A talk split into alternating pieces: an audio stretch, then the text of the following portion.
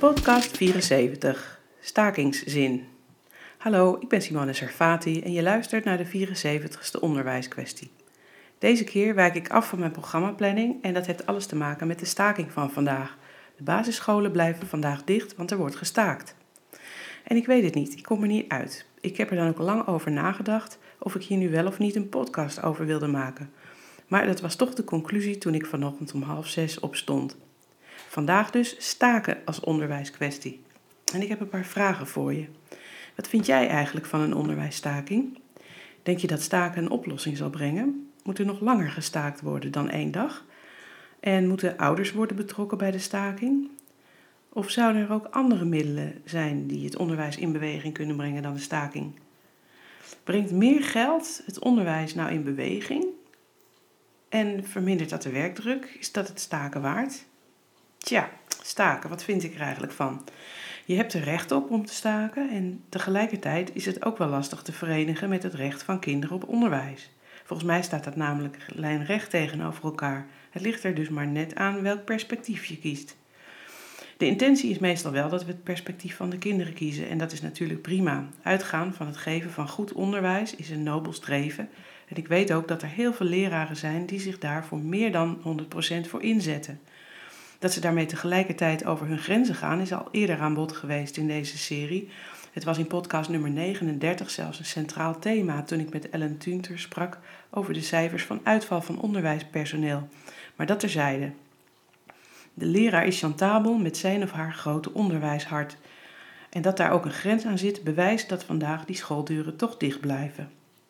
Tot zover begrijp ik wat er gebeurt. De schooldeuren blijven dicht, zodat de leraren kunnen staken en vragen om meer geld aan het ministerie. En iedere keer als ik dat hoor, vraag ik me af of meer geld voor het onderwijs de oplossing is voor de staat van het onderwijs op dit moment en of staken wel de weg is die leidt tot oplossingen. Gaat een eigen vakbond zoals PO in actie gaat opzetten werkelijk bijdragen aan oplossingen en niet aan weer een orgaan binnen het systeem van heel veel praten? Met andere woorden, gaat dat het onderwijs werkelijk in beweging brengen? Ik ben er namelijk nog niet helemaal van overtuigd. Ik ging eens in wat lezersbrieven in de Volkskrant kijken en ik zag dat Wouter van der Schaaf uit Bussum daarover iets schreef met de titel De PO in actie draagt bij aan versnippering en verzuiling. De keuze om als zelfstandige bond verder te gaan leidt tot opslorping van PO in actie in het overlegsysteem. Ze dragen bij aan versnippering en verzuiling, daar waar eenheid vereist is. De leraren in het primair onderwijs verliezen precies dat wat aantoonbaar zeer nodig is: een interne pressiegroep om op een groot aantal terreinen de beroepsgroep in beweging te brengen. De onderwijsbonden zelf zijn daar op dit moment nog, uitroepteken, niet toe in staat. Zij staan voor een moeizaam proces van noodzakelijke hervorming om toekomstbestendig te zijn.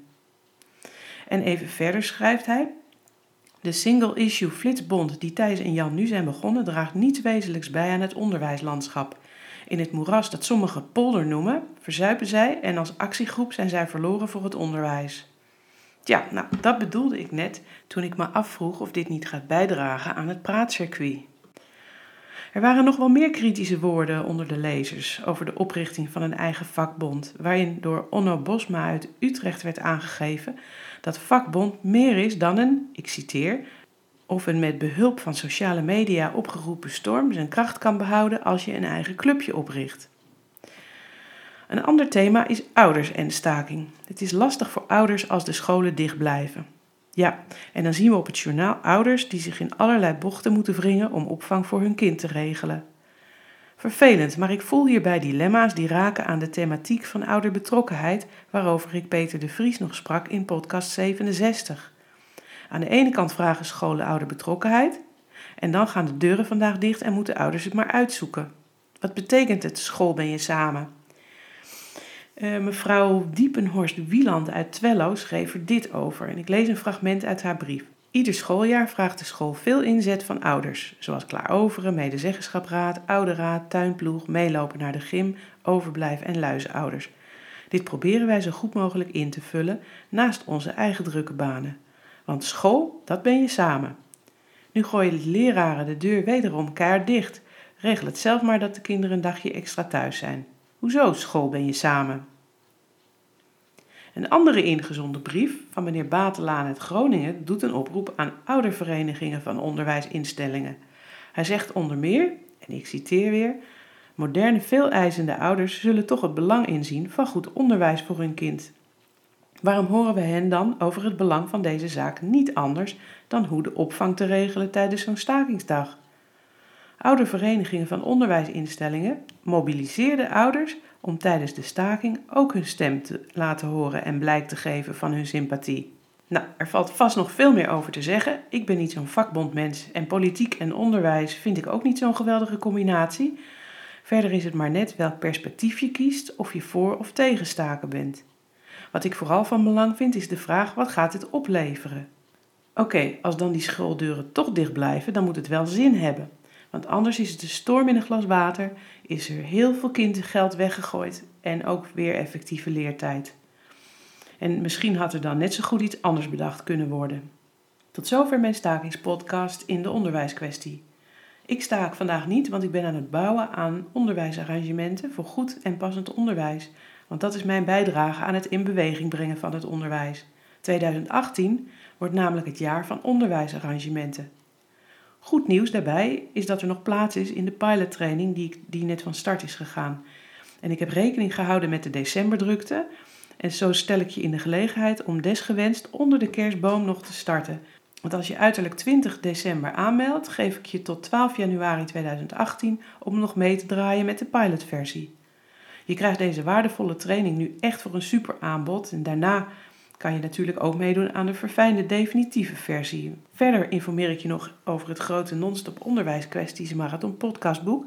De bestelinformatie vind je op mijn website www.sarfati.nu onder het tabblad boeken of op de Facebookpagina Onderwijskwesties. Wil je met me werken? Mail of bel me dan. Weet dat ik het waardeer en weet ook dat je nog meer informatie over onderwijsarrangementen kunt vinden op mijn website www.sarfati.nu. Sarfati met PH en IE.